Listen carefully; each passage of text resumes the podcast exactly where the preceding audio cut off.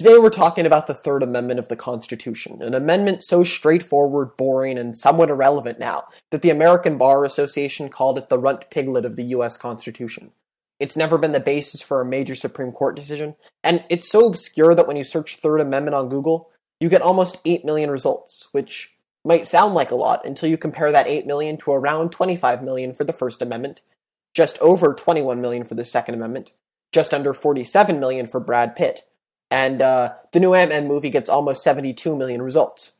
Once you break down the amendment and look at its relevance, it's not hard to see why.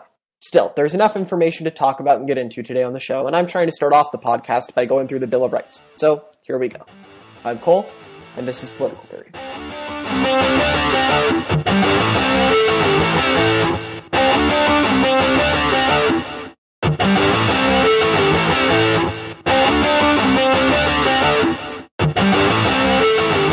The text of the amendment has never been up for interpretation, nor will it ever be most likely.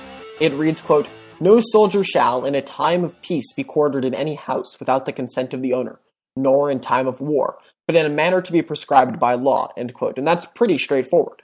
James Madison introduced the amendment as a result of the Quartering Acts by the British in 1765, which allowed British troops to be stationed in North American households without the consent of the owners. And with that fresh in their minds, the founding fathers were sure to include the amendment. The only real debate in passing the Third Amendment came in whether or not an exception should be made for situations of unrest, and whether or not the executive or the legislature should have the rights to quarter if they desired. But ultimately, it was passed without any exceptions. And given a lack of debate surrounding the Third Amendment, there are only a few uh, times that the courts have ever really gotten involved.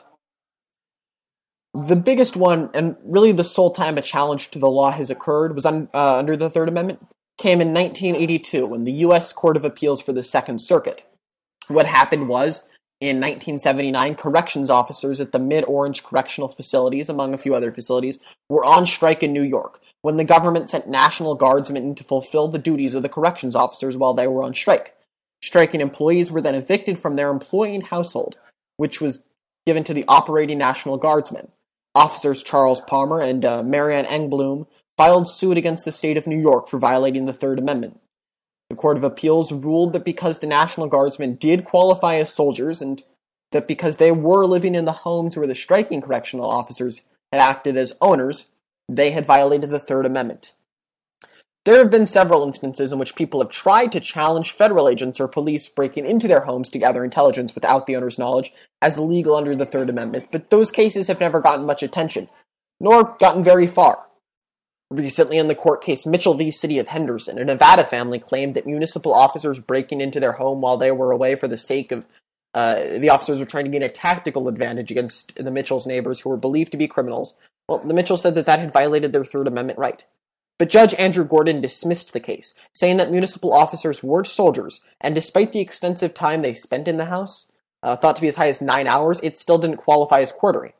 Ilya Somin, who's a a professor of law at George Mason University, wrote about the case in the Washington Post, and he argued that, quote, Judge Gordon may well be right that the officers involved in this case are not plausibly considered soldiers under the Third Amendment, but he is too quick to conclude that no municipal police officer could ever qualify as such. End quote.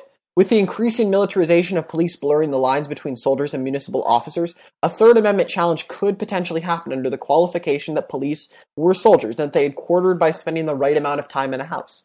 Judge Andrew Gordon simply didn't find that to be the case in this circumstance. Beyond that, the Third Amendment has only really been used to confirm that the Constitution guarantees a certain amount of privacy, though it's never been the basis for a major court decision.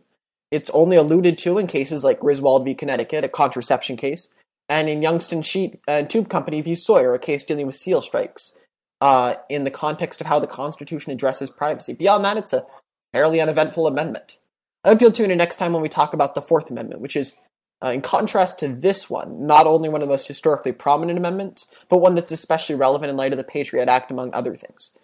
Uh, if you have any information you want to add, any questions, comments, or concerns, or whatever else, please email uh, them to politicaltheorypodcast at gmail.com, and I'll do my best to answer them out loud on the show. Uh, until next time, thanks for listening.